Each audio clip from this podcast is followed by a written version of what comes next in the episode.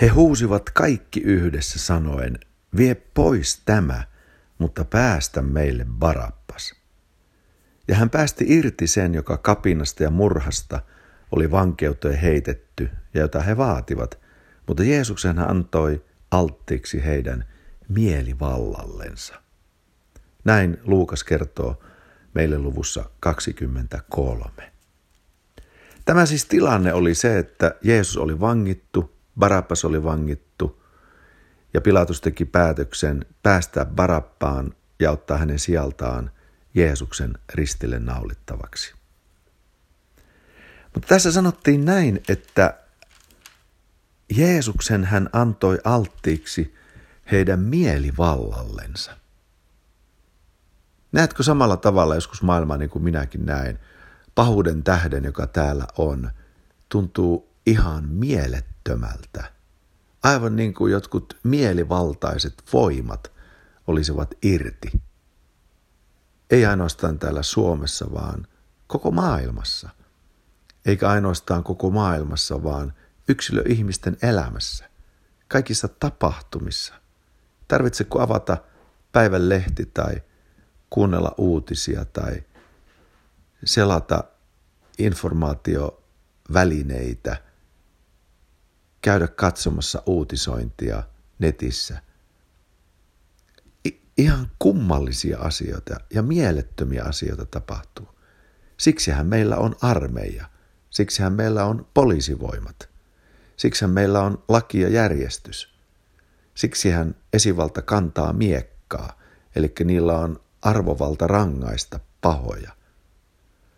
Mutta kun me näemme oikeuspaikassakin vääryyttä, niin kuin saarnaaja valittaa kirjassaan, että kun sielläkin on vääryys, eikä laki- ja tuomioistuimet laitakaan lakia ja oikeutta voimaa, vaan sielläkin on korruptio ja turmelus, ja sielläkin on vääryys, että oikeus ei pääse toteutumaan. Ja ihminen alkaa ikävöidä – Oi kun vanhurskaus ja oikeudenmukaisuus palautuisi. Voi kumpa totuus hallitsisi. Tästäkin profeetta valittaa Jesäkirjassa, totuus kompastelee torilla. Suoruus ei voi sisälle tulla. Ja tulee tämä ajatus tästä mielivallasta. Mutta nyt Jumala ilmoittaa, että sittenkin – keskellä tätä mielivaltaa, sekamelskaa ja pahuutta, tätä pimeyttä, sinne loistaa Jeesuksen Kristuksen uhrikuoleman valo. Katsomalla Jeesukseen, jopa tämä mielivalta häipyy taka-alalle ja sovituksen kirkkaus alkaa, alkaa loistaa. Jeesuksen sijaiskuolemassa – hautaamisessa ja ylösnousemuksessa on niin suuri armo, että sinne sisälle mahtuu totuus, joka valaisee meitä. Eli keskellä mielivaltaa katso sittenkin Jeesusta, ristillä, haudattuna, ylösnousseena ja kirkastettuna. Katsotaanpa ensin ristillä. Koko ihmisten mielivalta kohdentui Jeesuksen ruumiiseen. Raamattu sanoo, että hän kantoi koko ihmiskunnan synnin ruumiissaan ristinpuun päälle. Hän kantoi koko ensimmäisen Aadamin langeneen ihmiskunnan kirouksen päällään ristille. Eli koko, koko maailman synti summattuna oli hänen päällään ja hänet tehtiin synniksi, sanoo Raamattu. Johannes, Johannes Kastaja sanoi, katso Jumalan karitse, joka ottaa pois maailman synni. Sinne se koko mielivalta viattomaan kohdentui. Miten mieletöntä. Hän, joka ei ollut mitään tehnyt. Mikä vääryys, että viattoman päälle kasataan kaikkien viallisten paus. Ja sittenkin siinä oli Jumalan suunnitelma ja viisaus. Ja näin mielivalta asettuu kukistettuna Jeesuksen uhrikuolemassa meidän jalkojemme alla. Ja nyt me näemme, kuinka Jeesus sovittaen syntimme ottaa meidän paikkamme ristillä. Näette meille julistaa anteeksi antamus kaikesta omasta mielivallasta, jota olemme tehneet, ja kaikesta siitä toisten ihmisten mielivallasta, jota he ovat meitä vastaan tehneet. Ja sitten Jeesus haudattiin.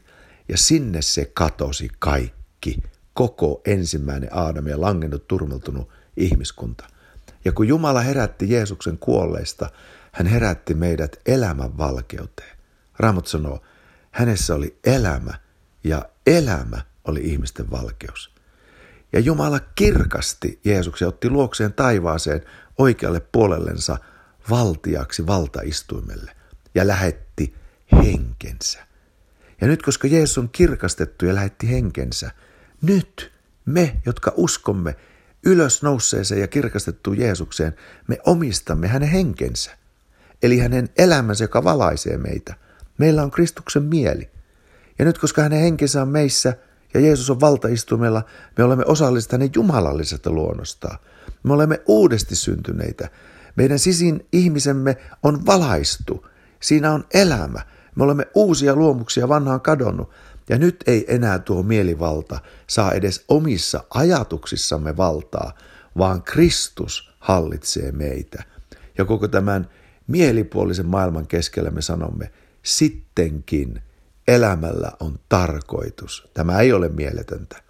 Kristuksessa kaikki palaset asettuu kohdalleen. Elämä on merkityksellistä. Luomistöillä on merkityksellisyyttä. Me, me kaikki elämme merkityksellistä elämää. Meillä on tarkoitus, päämäärä. Ja se kaikki lopullisesti avautuu, kun me jätämme tämän maan ja me näemme Jeesuksen. Halleluja. Ole siunattu tänä päivänä. Näe, että sinun elämälläsi on tarkoitus. Ja siinä on voima.